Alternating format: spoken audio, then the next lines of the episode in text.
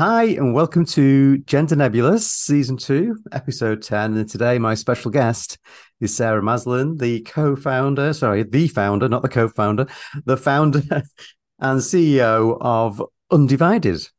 So welcome, Sarah. Thank you very much for having me. It's a pleasure to be here. So let's start to just chat about how did we, how did we meet? I believe the first time we met was at the Trans In The City Gala event.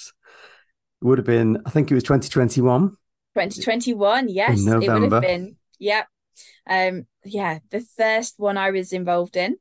And um, yeah, so we, that was the first time we met and uh, we were introduced to each other. And yeah, the first one I was involved in, I was involved in all sorts of different aspects of that one. And then we met again last year at the Trans In The City event twenty twenty-two. We did indeed. So was it was it twenty twenty-one when we also did the stock exchange that Bobby yes. did the closing? That's yeah, because right. that was that was before the gala event, because there wasn't a daytime event last year, was it? It was just the sorry in that year there was just the evening event, and that was That's at Clifford right. Chance, and we did the we did the um, stock exchange closing event earlier in the day, didn't we? We did, and I, uh, yes, yeah, so that was also the year that I auctioned off a book, which oh, God, everyone seems that. to remember me for. That and, was, yeah, uh, but that was like the iconic moment in the lobby, in the Clifford Chance Clifford foyer, Chance. when you when you got up and started auctioning this, I think it was a, a Sean Faye book. It was, because Sean Bobby Faye's had interviewed with Sean Faye earlier in the day. That's right. And you were, you were auctioning the book. I can't remember how much you sold it for, but it was some ridiculous amount of money. It was a ridiculous amount that was matched by someone as well. So yeah. it was basically match funded. So it was amazing. And money was... went and made a massive difference to Stonewall housing. So it's phenomenal. But yes, that day, I basically followed Bobby around London all day. You did. And we went to various different places, did lots of different events. And then we ended up with a gala in the evening. And it was the first time, because I live in Southwest Wales. So although I used to live, um, I used to spend term time at least in Surrey and around that area. So I used to commute into London every now and again. Mm-hmm. But yes, having moved permanently to Southwest Wales, and then it was... Uh, It was probably the first big experience of Trans In The City I'd had, especially in person. And yes, it was, uh, do you know what? It will go down still as one of my favourite days ever. It was an amazing day. I remember when we were leaving the um, stock exchange, um, everybody was making a mad dash over to the trains, to the subway station, the underground, to then get over to the other venue. I remember even in the train, you, Bobby, and I think a couple of other people were still talking about, you know, what was coming up next and who was doing. It was like yeah. having a business meeting in the underground on the way to the next venue. Yeah, I was very much Bobby's P A that day. You were. And um, I, I loved it. It was such an honour.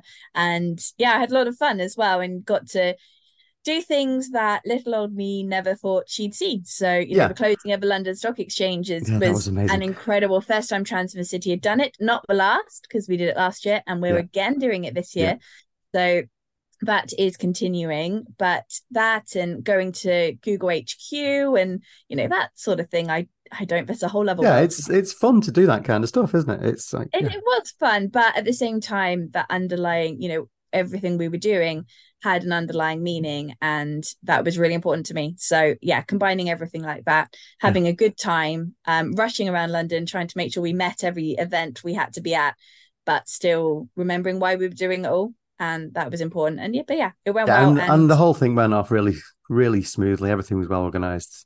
There was no flaws. It was really good. No. And then, as you said, last year, tw- November twenty twenty-two, Trans Awareness went bigger.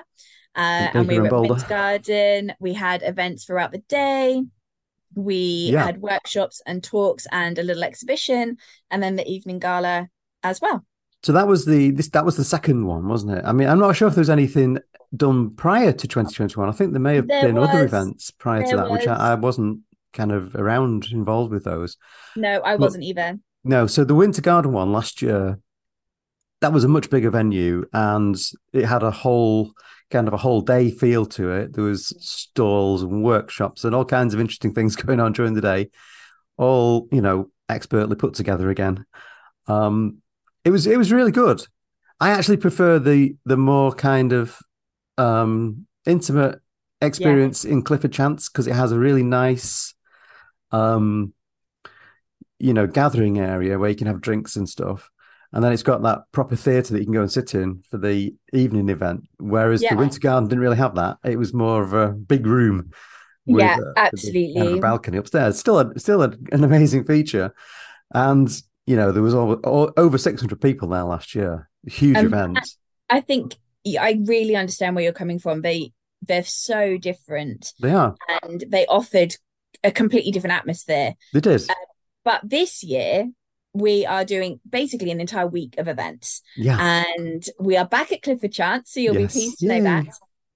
We're also at uh, J P. Morgan Chase, and so we're there for a day as well. So we're doing the sort of exhibitions and workshops that we did last year. We're putting all of those together again for um, Trans Awareness Week twenty twenty-three, yep. starting thirteenth of November, just in case anyone needs mm-hmm. reminding.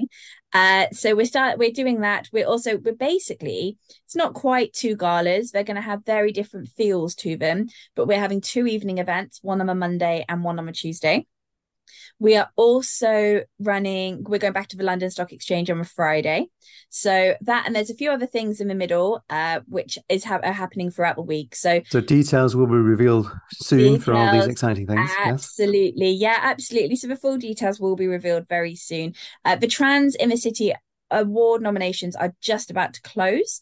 But again, we will be having our awards. So that will, again, I, I'm looking forward to seeing. Yeah, and I the nominations are still open if anybody wants to they put are, one in. They are. They're open for a couple more days, um, so have a look. But yes, so it's um, it, I'm excited to see who's been nominated this year and going through.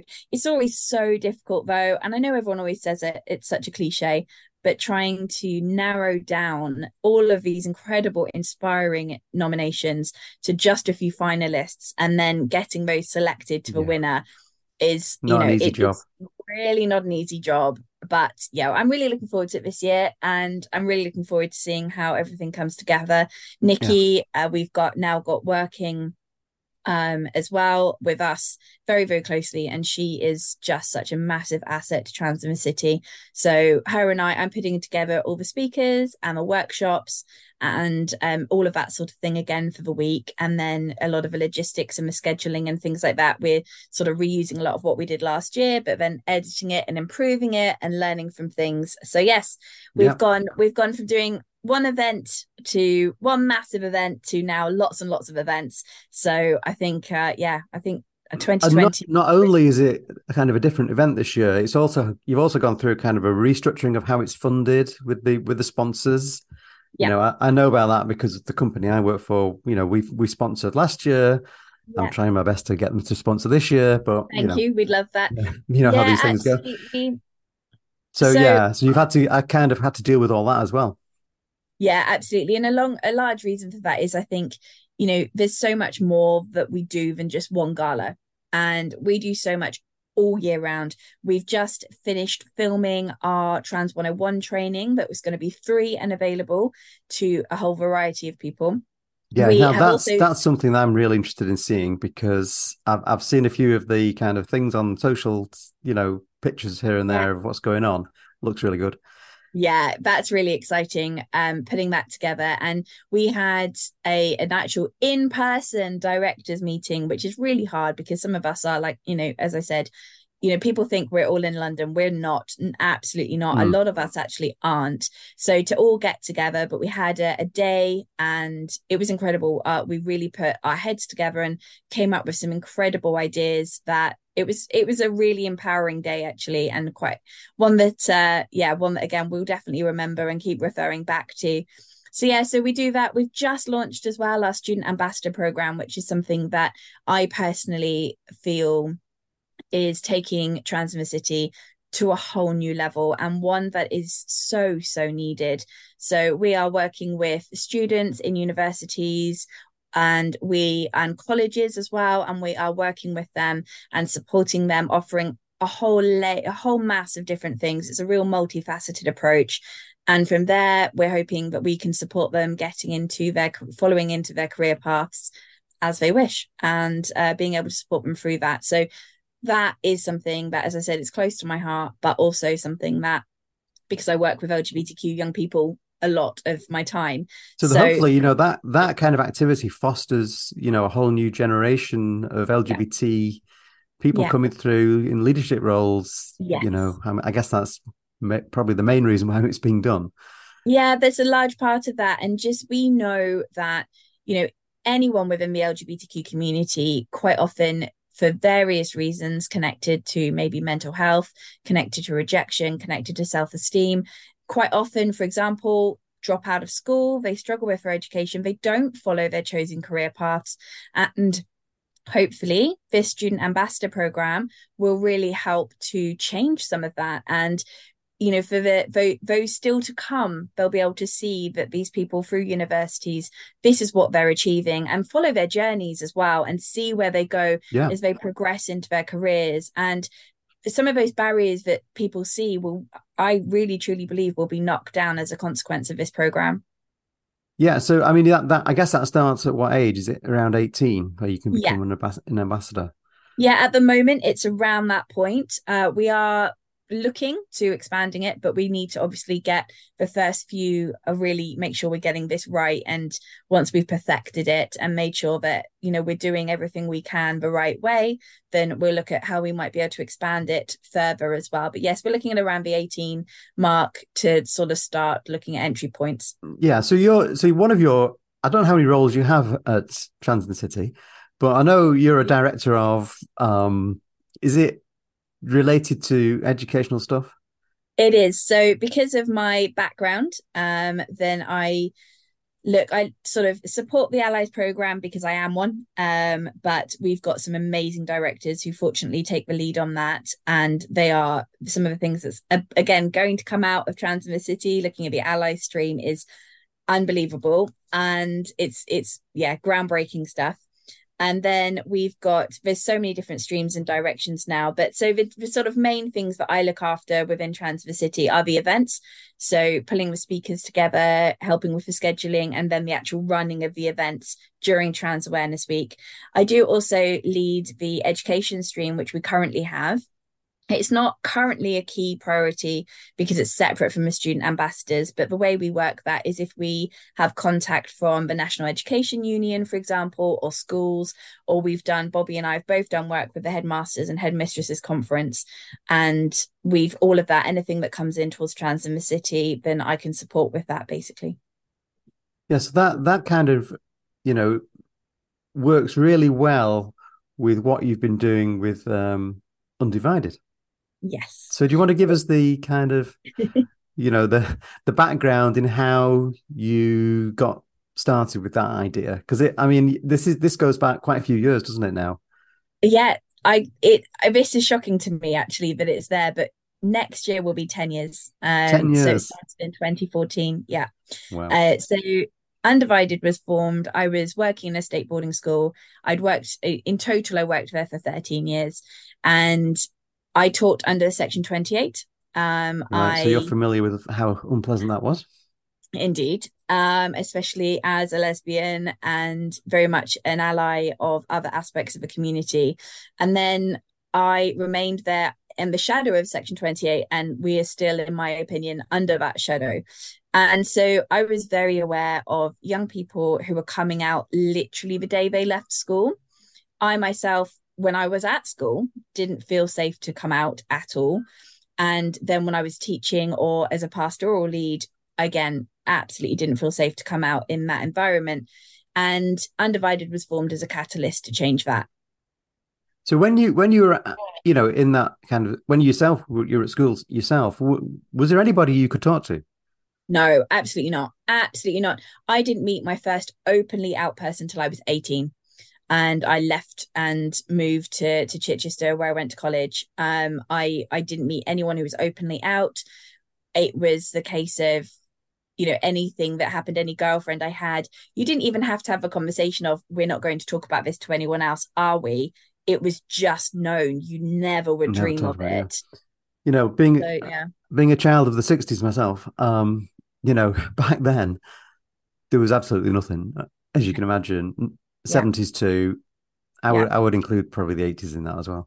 Well, I was born in nineteen eighty-five. I'm thirty-eight now, and yeah. so you can you can track all of that then and work it all out as I went through school. But yeah, yeah. so it was, I you know I, I first knew. Well, I thought I was weird and broken when I was around seven-ish, um, and I just I knew I was different to my friends, but I didn't really understand it. And then I remember hitting sort of twelve, early teens, and my friends were putting up posters of footballers, Robbie Fowler, Michael Owen, that that sort of generation. That's where we're at. Yeah. And I I did it too, but I didn't understand why. I was I was like, okay, well, I have to conform here. You were just conforming, obviously. You didn't want Literally to be the odd one out. Conforming. Um, you know, growing up is hard enough, let alone everything else. So, and then I remember going to see, oh, there's going to be judgment here. I remember going to see Boyzone. And I know, and Atomic Kitten were the supporting act, and Natasha from supporting kitten she was uh, from Atomic Kitten sorry she was most definitely part of my um coming out story. She I just couldn't take my eyes off her. And then Boyzone came on, and all my friends were crushing on whichever band member they liked, and I was looking at the female backup singers, and I just was like, I can't, what do I do with this? um Brought up in a, a Christian household, and it was just, you know, it was this thing. It just didn't happen. And so, did, so, you, yes. did you go through that, you know, like that suppressing process where you just kind of suppressed it all within yourself? Nobody knew uh, you were in the closet, well and truly. Yeah, a hundred percent. No one was allowed to know. Um, I first came out to my mum when I was around seventeen, eighteen. Mm-hmm. Um, whilst she was driving into a multi-story car park, which possibly wasn't my best plan. Yeah, did she did she safely enter the car park? She safely got through the car park. Um, she, bless her, she's she's very, very supportive now, but at the time was very dismissive. Um, oh, you know, it was the typical, oh, this is a phase, yeah. you're away at college, yeah. that, the, the usual conversations. But yeah, so all of this, and I just, Undivided really was started because I didn't want a young person to ever feel like I did. It's so cliched, but that is literally But it's not. It. I mean, this this is this kind of, what you're telling me is that I hear that story in a different form so many times doing this podcast. Yeah. You know, yeah, it's like absolutely. somebody was somebody was in the closet for a long time, and eventually they, you know, they find the way out, yeah. and then they, they use that in some yeah. amazing ways. I mean, part of what, you know, your story is you, you came up with this Undivided yeah. um, idea, and, and your your company was born from that, you know, so. Yeah, it was an Undivided, I, I mean, Undivided, I never, I never would have expected ten years ago when I sort of started this work, or almost ten years ago, to have been able to do what I've done. And I've been on, it's been such a journey. I have I did a lot of training first, because obviously I understood a lot of the sexual orientation, but I didn't have personal experience of gender identity. I didn't have personal experience of gender diversity. And I wanted to make sure that what I was doing was, you know, as a trans and non-binary ally, I see my place as someone who can amplify the voices of trans non-binary people and give them platforms that maybe they wouldn't have if I didn't have that opportunity. It's definitely not to speak for them, um, and or speak instead of them maybe is more accurate. So for me, it's about, you know, and but to do so, I needed to educate myself. You know, growing up, as I said, in the household that I did, I didn't have the knowledge, I didn't have the experience or the exposure, and I wanted to make sure that, you know, I think there was far less misinformation in the media then than there is now, most certainly, yeah. but there was still enough. And I wanted to make sure that actually I re-educated myself on the topic, and to an extent unlearned a whole load of things that were just not accurate at all, so that I had it right. So that's really how I started. And then obviously being in the education system myself, um, as within my career, I then was able to connect with lots of others and a lot of other staff who were feeling the same way as I was and not safe to come out themselves, or other staff who wanted to make sure that their L G B T Q plus pupils felt included, felt safe, but didn't have a clue how to go about it. And that's really how, and I look back at my sort of first PowerPoints and things that I did and cringe completely. Um, but, you know, it has come a long way. But I've done, it's been amazing. I've done from teacher training sessions to parent sessions to youth ambassador conferences, where I brought young people from across counties to a day full of workshops and rainbows and empowerment and things like that. So do you, do you work with local schools to, well, within your area, or are you, are you kind of countrywide now? It used to be local, um, and I've gone as far as Hong Kong now. Oh, um, wow, international. The joys of, yeah, the joys of Zoom and Teams is yeah, yeah. Uh, is that, you know, you I don't have to go to wherever I'm needed. I can do it electronically. Don't get me wrong, I would much rather do a face-to-face session than online. I think most of us feel that way. Yeah, but, but the efficiency of doing an online session. Yes, absolutely. No, exactly that. Exactly that. If I can get there in person, I will. But if there's limitations to that, then I will do it online and make the most of it. So it, it feels maybe not the same, but very similar to some of the work that um, Diversity Role Models do. Yeah, I love Diversity Role Models. I, I, Kate Hutchinson is someone who I absolutely yeah, I always, I always try and give them a shout out when I can, because yeah, I, I, I do work with them as, as a diversity role model myself. I've done a Amazing. few sessions online. I've not done an in-classroom one yet, just because of the, you know, just how difficult it is to get around sometimes, because they're all over the country, you know, so it's much easier absolutely. to do digital sessions with yeah. them.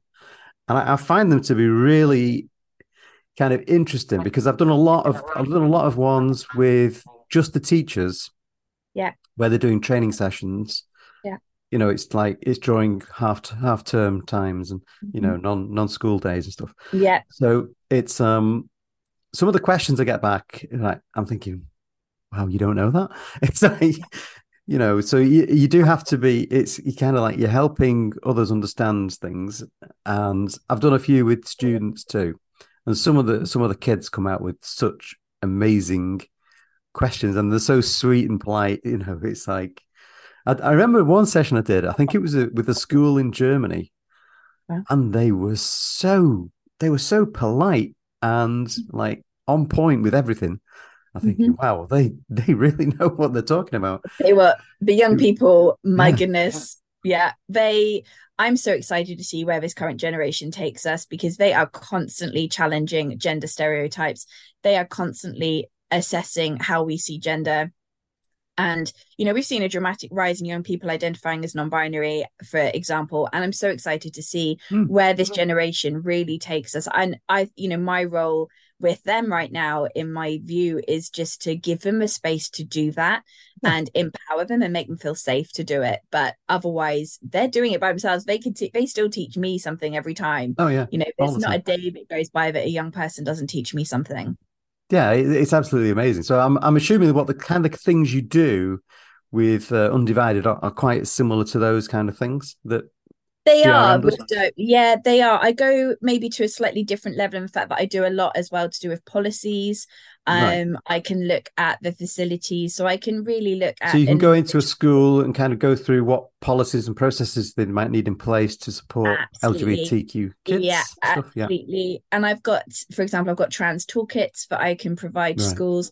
I've got specific trans policies that I write. So I've got sort of a framework, and then I tailor each policy to the school, to right. that environment, to the facilities, to their young people and their staff and everything else. Um, so you have like, so it's a bit like a too. consultancy business at yeah. the same time as doing training yeah. packages and stuff. Yeah. So do you want to, do you want to just go through some of the packages that you offer?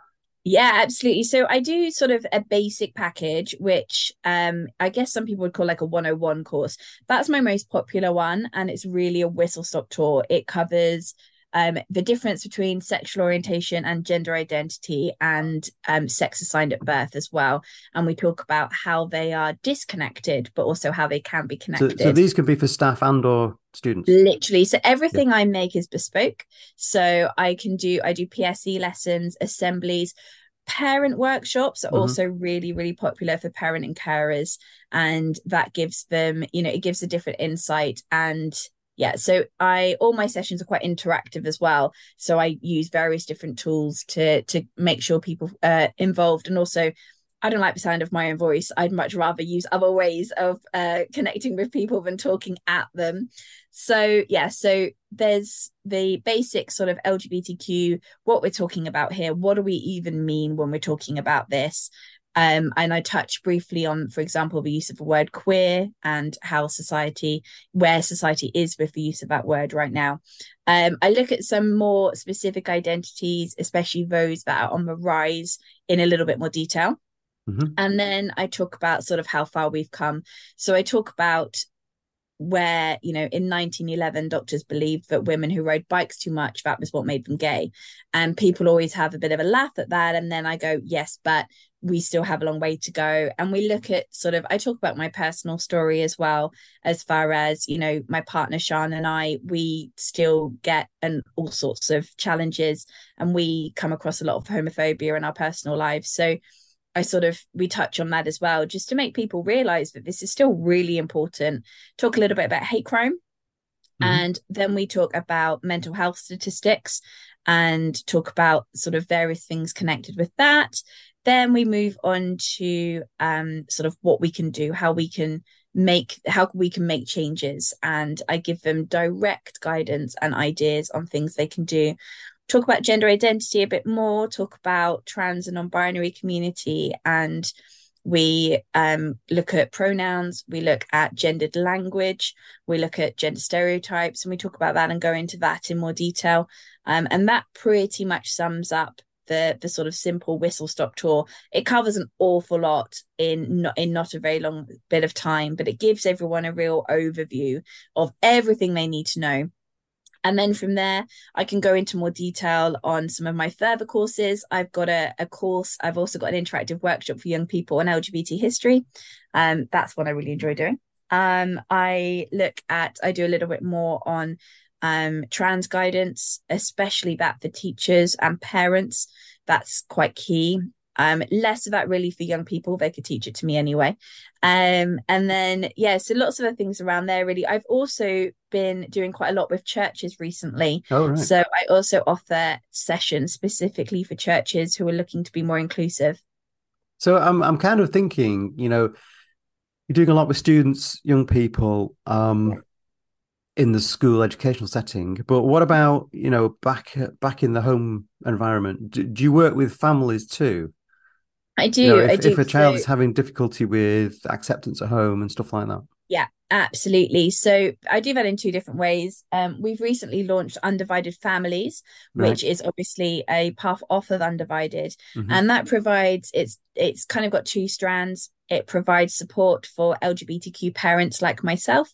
So parents or carers who identify as L G B T Q plus, but it also provides support for parents and carers of those who are um, raising children who are and young people who, who may have never heard of this before and yeah never had an experience exactly. of it. Yeah. And do you know what? Even the most accepting parents, if they have a child who comes out, there's still a grieving process that they end up going through. Mm-hmm.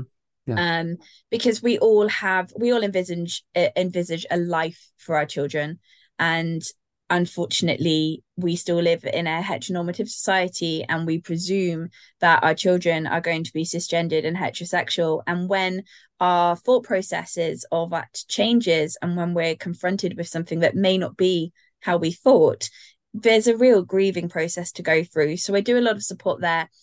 I also support youth groups and um, student supports. I set up student L G B T Q groups in schools.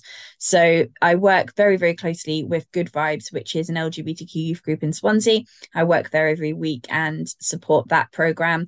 Um, I am part of a senior leadership team of Y M C A Swansea as well. So All I'm right. connected there anyway.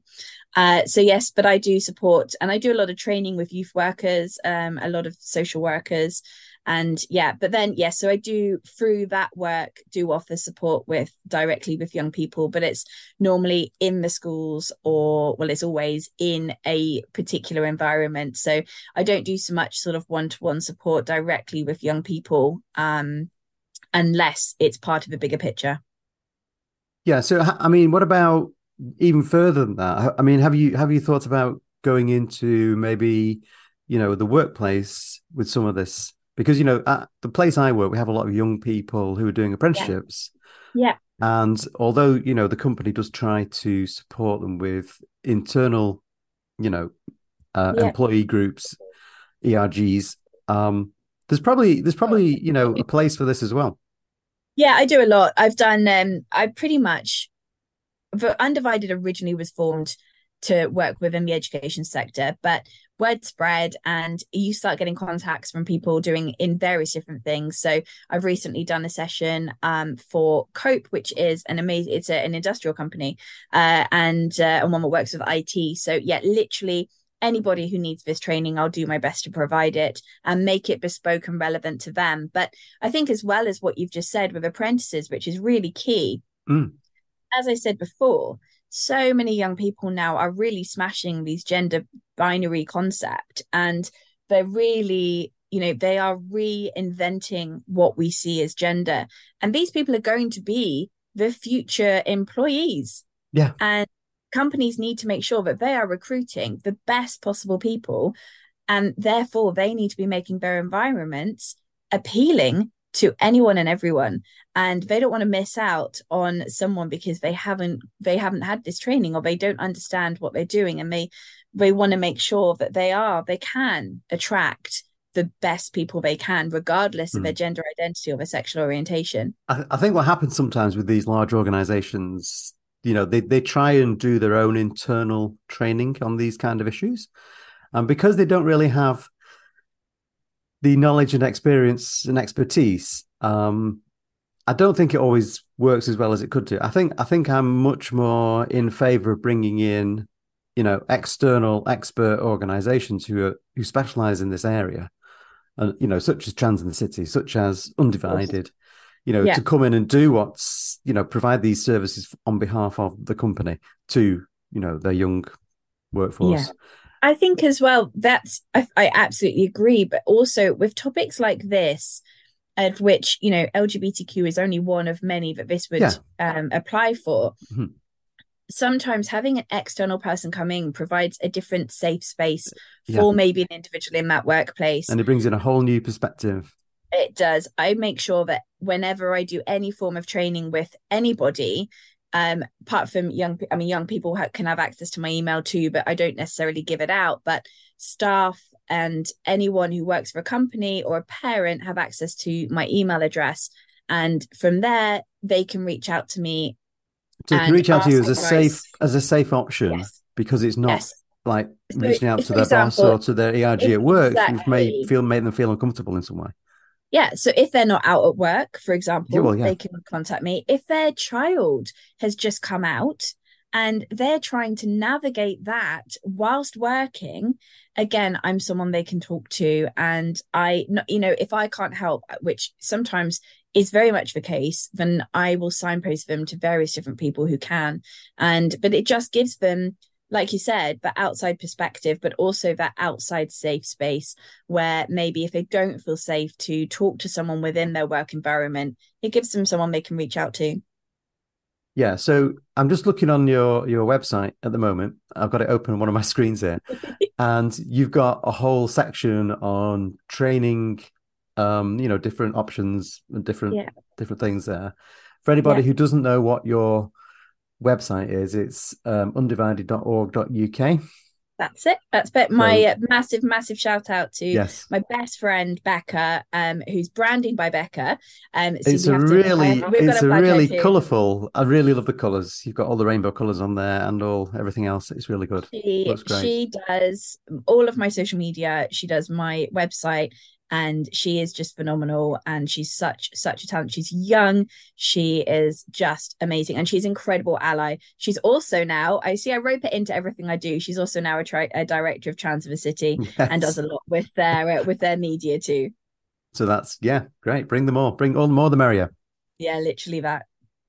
So, yeah, so we've we've covered kind of every, everything you do with Undivided there. Um I think some of the other things I wanted to talk about, you mentioned before Y M C A in Swansea.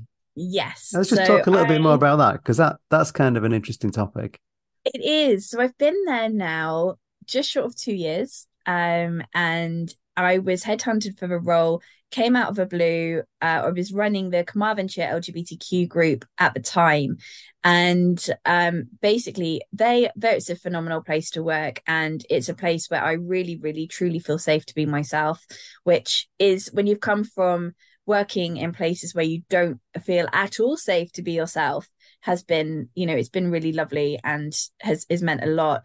They are doing some amazing work. So Swansea Y M C A have a young carers program.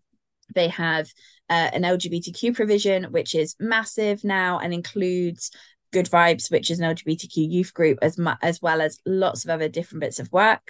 Um, they have a outreach and open access youth group that runs, which is, it literally changes and saves lives of young people who are vulnerable to exploitation, who are on the streets rather than, you know, they don't have anywhere safe to go. Um, and they come into us to Y Hub and it literally transforms their lives. We also have a really exciting and pioneering program called Y Talent, which uses music as a catalyst and a gateway to transformative youth work. So it's an incredible place to be. I support the L G B T Q provision um, by helping out with Good Vibes and just helping out with anything I can. But I'm also responsible for trying to bring in money to keep the doors open and keep the young people that we work with safe by doing so. So shout out for them too. Yeah, absolutely. Absolutely. And yeah, is, there, is there a website that people can go and see yeah, where that yeah, is? Again, Y M C A Swansea dot org dot U K. Y M C A Swansea dot org dot U K. Yeah, absolutely. The funding... I'm, I've got uh, the tune in my head now. I've got yeah, the Y M C A tune in my head get, now. You can't get rid of it, can no. you? But the funding landscape's changed dramatically, and it's for third sector organisations, regardless of who they are and what they are, if they're not a massive, massive, massive name, and even some of those... um. you know, a lot of third sector organisations are really struggling to keep their doors open. And um, yeah, every, every support really makes a difference for Y M C A Swansea, truly does. So how do you find time to do all this stuff, Sarah? Well, as well as those, I still ha- I have a couple of other roles as Go well. On, keep going, um, keep going. Tell me about yours. I've just started a role um, to launch a fast track uh, Swansea um clinic and community kind of bit. So that's really exciting, working with the University Health Board, uh, Swansea Bay University Health Board with that, and the fabulous Lisa Power, who um, needs really no introduction. But Lisa and I have had the honour of working with Lisa a few times, and she's uh, yeah. I'm, I'm really looking forward to doing this. I did meet Lisa Power at one of Trans In The City's recent um Chippenham Pride events where yes, the speaker stage. Pride, is that something yeah. you organised, the speaker stage? No, that was Nikki, that one. That one that was, was Nikki. That was I have to say that was an amazing speaker stage. Sorry, sorry to just go down that little rabbit hole there, no, but it no, was no, amazing. Not at all. We're, um, I think we're really hoping to bring that speaker stage to more prides that next year. A, that is such a like a, an amazing thing to have at yeah. a pride yeah. like you know, a small pride like Chippenham, which is basically just the local town. Well, it was their first one as well. It was well, their first one, yeah, and it was one. really good. You know, it was all organised really nicely. Um, such a nice little town centre, and then it got it was all kind of ended in a field at the end. It was it was really yeah. nice, and the speaker stage was at the starting point in a hotel. Yes, that's right. Really close, right next to it. And we who did we have in there? We had Lisa Power. We had Lord. Cashman, Michael Cashman, Michael Cashman. We had Ian Watkins, um, Peter Tatchell, Tatchell, Ian H. Watkins. Ian, yeah. Who else was there? um, there they was, were there. Lisa, as we said. Oh, um, um, Eva, Co, um, Eva was there. Emily Eva was Co, there. Yeah. We obviously was there. Yeah, I mean that was the first time we've done a speaker stage like that, and as you said, it was it was amazing and very very impactful as well. So, and made a real difference actually to the community. So we're certainly looking at rolling those out. So if you are already involved in a yeah, pride, but it's, it's not like you get to the city, do it. Yeah, it's not like you get to go to a pride often where you have on the side, you know, a speaker Absolutely. stage going on with, you know, those kind of names. Yeah. Names. You know, it's just it yeah. doesn't happen. This is such the, I think, Trans In The City. I think if you know about Trans In The City, you really oh, understand. Linda Riley was there too. Yeah. Linda Riley, that's true. If you really know about Trans In The City, you know our influence, you know what we do. Mm. But these are all the connections. This, yeah, absolutely. The people who are connected to us and who are important to us. But yeah, beyond that, you know, I think if people, there's a lot of people who still don't know what we do. And uh, hopefully Trans Awareness Week this year will uh, will get our name out a little bit more as we uh, take over London for a week. Yes, exactly. So um, just going back to the, the other the other roles you have. Yeah, so Fast Track, um, which, as I said, I'm literally starting that. I've just started it, actually. So that will, um, yeah, add a, add another layer. I'm really looking forward to it. I'm really, it's something I've Sounds exciting. learned a lot about and want to be more involved in. And the opportunity came up that Lisa told me about the opportunity. And uh, it's something that I was keen to to go for and, and try to do. I think there's, again, it's such a need, and a lot of community outreach work, a lot of connecting with people, which I love to do. So yeah, looking forward to doing that and uh, really getting getting uh, getting involved in that even more. So, um, so where, when do you when do you find time to sleep and eat and, you know, like um, do the normal human things? The most amazing partner who um, looks after me and our four children and make sure that, you know, I can do all of this. Um, I couldn't do it without her by my side. one hundred percent not. Yeah. So talk, talking of your partner. Um, I recently saw online um, yes. a certain individual and her partner were yes. in were in a, a wedding competition. We were. So we were in the final four. Can we say your partner's name, by the way? Is that okay? Yeah, Sian. Yeah, absolutely. Yeah, okay. um, so Sian and I were in the final four of over twelve thousand couples. And we... So this was a competition to have the entire wedding paid for. In the wedding. Yeah, by whoever was organising the event. Yeah. Wedding. This wedding was a, a proper destination wedding on the mm-hmm. Gower, not far from where we live. And I mean, the venue was, it's it's the dream wedding. So it would have been really, the all expenses dream wedding all, all, for the all winner. All expenses with, yeah, yeah absolutely. Yeah. Um, I think it was worth fifteen thousand pounds, let's wow, put it that yeah. way. Okay. Um, which, you know, with all of my roles, as I said, you know, most everything I do is is either charity work or a lot of what I do through Undivided, where, you know, if I can, I will do things pro bono so that, you know, it really reaches everyone that it can reach. Um, and yeah, so money with four children, um, who a lot of which have additional needs, we simply couldn't afford anything like that. So we made it to a final four. Our friends had nominated us. We were blown away to even get, we were told we got to a final hundred. Um, and then we had to give like an interview, and then we couldn't believe it. We got to a final four. Um, we didn't win. We didn't expect to win at all, but we were the only queer couple to make it to the final. And final four is good though, isn't it? That, I mean, I mean the final four you, was incredible. It's like you're so close, but just not yeah. quite there. Yeah. It was disappointing when we didn't. We knew we weren't going to win. We were never going to win. And that's absolutely fine. Because for us, it was also about visibility. It was about acceptance. And it was so about... You, I mean, you got to talk about your relationship on in we interviews did. and things. So, yeah, we there's a, lot of, there's a lot of good value that came out of it, I'm sure. Yeah, and I, I always felt, again, if I had been, you know, if I was still a young person and I had seen that visibility and I'd yeah, seen exactly. a lesbian couple get to exactly. that point... what that would have done for me would have been palpable. And I was hoping that maybe that happened, but we didn't win it, as I said. But Sian and I, a few weeks later, went to um, Emlyn Hotel in Newcastle Emlyn for an so open shout day. out for them. Shout out for the Emlyn Hotel. We fell in love with this venue. They do incredible packages that start at two thousand pounds. So even for us, that was a stretch. Um, but we, we, We loved them. They were really inclusive. And I mean, truly inclusive. Everyone was really welcoming. They'd done lots of L G B T Q weddings in the past. And we went for a little walk around. Newcastle Emlyn is the cutest little town. And we were, and even, you know, the populate, they would look at us and smile when Sian and I get so much of the opposite of that. Yeah, yeah. Um, and a lot of homophobia. It was incredible to see everyone just smile, say hello. And we just felt really welcome. So we went ahead and booked the wedding.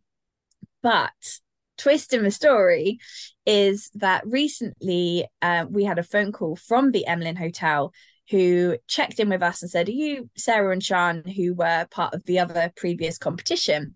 And uh, and we said, yeah, that, that was us. And they said, well, we'd, uh, we'd really like to gift you the wedding at the Emlyn Hotel. And not mm-hmm. only that, so not only are they paying for it, they're giving us our wedding for free. They upgraded our wedding as well, um because as I said, we went for the very very basic package, um which still, by the way, included um it was amazing value as it was. yeah. um but yeah Sian and I I mean Sian doesn't cry often, but she took the phone call and had to give the phone to me because she was crying so much. Yeah, I so, can imagine. Yeah. And Emlyn Hotel, we can't wait to really plan our wedding with them. I mean, that is a, that is amazingly kind of that hotel. Yeah, there was no need to do that. Offer you that, you know, because they've seen you in the competition. Yeah. And yeah. yet they felt like that they could do that for you. That, that that was amazing, really. Yeah, they literally said they'd seen, again, you know, Diva Magazine, thanks to Bobby. Um, Diva Magazine picked up our story and wrote an article about us when we were still in the competition. And they'd seen, you know, what we put in there. And a lot of what was talked about on the competition website, it left quite a lot out about our story. But Diva included everything. And they, I think they'd seen that, and they'd seen us in the live final, and we're we're just we're completely blown away. I'm still a bit speechless about the whole thing, but yes, yeah, I mean, what an amazing story! Not only Literally. were you in an, in the competition and you came fourth, but then later on, this amazing yeah. hotel said that we'll give it to you free anyway. Absolutely. So an yeah, amazing story. yeah, it's it's it was a real shock and something we never expected to happen. But yeah, it's really exciting. So we have set a date for November twenty twenty-four. Before Trans in the City. Yes, I know, don't. This is, uh, Sian's literally said exactly that. She said, so we're going to get married, and then as newlyweds, you're going to disappear off to run a week of events for Trans in the City. I said, that sounds yeah. about the kind of thing you do, actually. Yeah, it that does. Sounds, That's good it, does. it does. We, we were looking at getting married um, uh, during the summer, um, but... Again, with all the Pride events that I support and work at and help out and volunteer at. Yeah, you're so um, busy. When are you, when are you going to fit it in? It's so. Like, there's no way I could do a summer wedding with all of those. Yeah, amazing.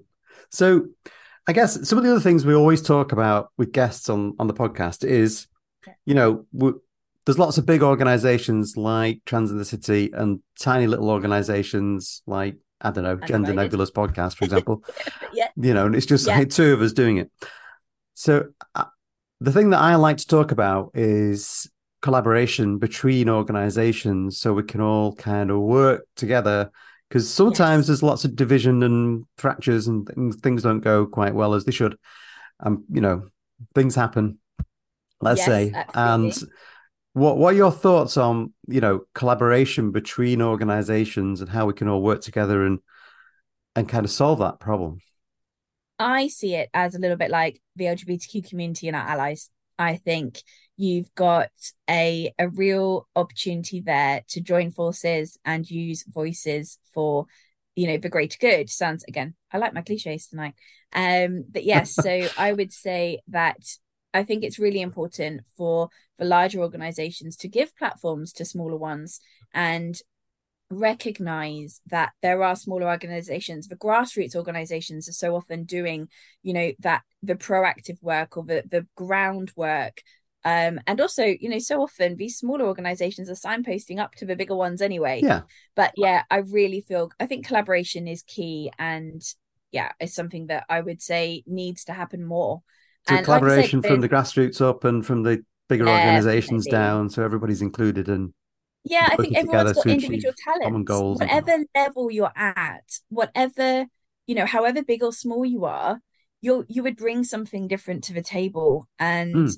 you know, we're again cliches, but we are we're stronger together. And um, and the more we can join forces, and let's face it, with the world and society as it is right now, my goodness, we need all the strength we can get. Yeah, the state of it, the state of things out there at the moment is pretty grim, isn't it? To say, you know, oh, we're being it's kind dire. when we say that, it's dire. Yeah, it is. So and the more we can work together, yeah, to to resolve these issues, you know, the better. Exactly that. Exactly. You know, I think that. I think one of the other things that the smaller organisations probably suffer from is not being able to find funding or ways to get funding. Yeah. So you know, off, I think often if they can reach out to larger organisations, they can probably, you know, maybe pick up some funding advice or even get some funding. I think that's something that, you know, small little groups probably need to work on. And that's or... why Trans in the City have literally prioritised grassroots organisations as far as giving funding to, for exactly that reason. And actually we feel, you know, in many ways the money goes further. Yeah, it does. um, by, you know, the grassroots organisations need it more. But so often they're, like I said, they're the people on the ground. And Y M C A Swansea is a is a key example of that, where, you know, we are relatively small.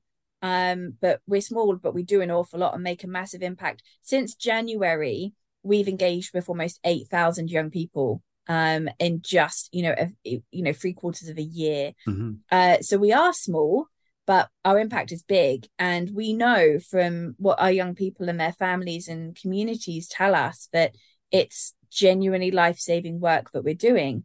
And they would suffer if we didn't exist, but we need support from the bigger organisations and funders to keep doing that work. Another question we always ask guests is, if you had a message that you could give to the community in this time of kind of, you know, dire straits that we're in, yeah. you know, with government and media all attacking us simultaneously, um, what would your message be? I know I'm kind of throwing that out, out, out of the blue at you. Yeah, but... no, no, I like that though. I think... Um, look after yourself, protect your own capacity and your own well-being.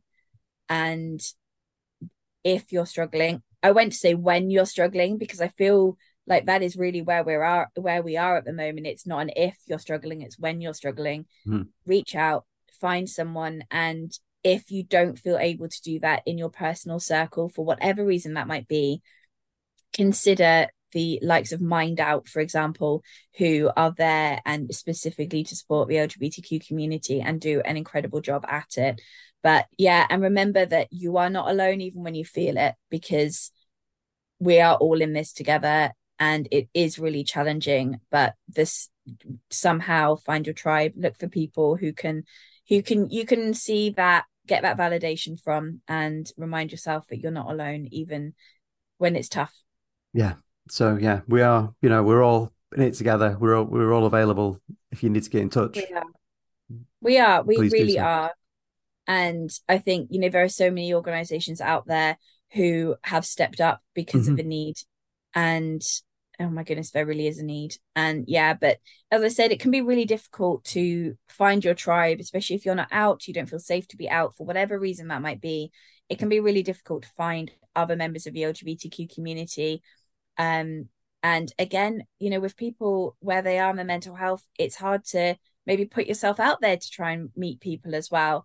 So yeah. if that's the case, just look to maybe some of those organizations that might be able to help you. A lot of local prides are stepping up as well and doing a lot more community work all year round. So they are a good place of contact, maybe depending on where you live in the world, uh, to, to reach out and see whether or not they've got any contacts themselves too.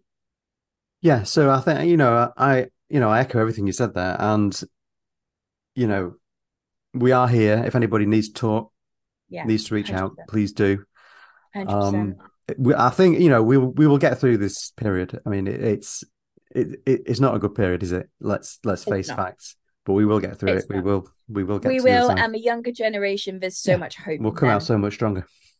There is so much hope in the younger generation. Yeah, absolutely. There is so much hope in what is yet to Which, come. You know, is great what you're doing in that in that area. Well, it's more just, you know, as I said, they're the ones that inspire me and keep me going most of the time. So, but yeah, yeah it's that that generation are the ones who they really give the hope. And actually, quite a lot of the time, you know, I get a lot of attacks for what I do, um, for for various different reasons, but those young people are the people who truly keep me going because they give me that hope. They inspire me every day and they push me forward. And yeah, I'm very, very fortunate to be able to work with incredible young people that do that. Well, it's been absolutely a delight to have you on. Thank you for Thank having you so me. Much for, lovely. You're absolutely welcome. Thank you so much for sharing everything, you know, including your personal story around your wedding and everything. Okay. Really welcome, nice. Welcome. It's uh, yeah, it's been really nice to to talk about a few things, and it's nice to focus on, you know, not just focus on one particular thing that I do, and talk about the different roles and uh, the joys that they bring, and and yeah, all the exciting things we've got coming up. Really excited about Trans Awareness Week this year, yes. and please do keep an eye on the Trans in the City socials. We will see you there, definitely. Most definitely. I look forward to seeing you in person again, Vicky, and we'll go from well, yeah. Trans in the City is going from strength to strength. It is. And it is. Yeah, there's there's so much more to come from us. yeah, keep stay tuned. absolutely, absolutely. So I, we'll I have to do a follow up after Trans In The City, uh, yeah. uh, the, all the events in November. We'll have to do a follow up, and we can talk we about how amazing it all was. we will we'll definitely do that. Yeah. So I'll sign us off there. Thank you so much. And I'll say bye Thank to you. Our watchers and listeners. Please come back and listen to us again um, for our next exciting episode, whenever that might be. Um, so until the next time, bye for now. Take care, everyone. Bye. Bye.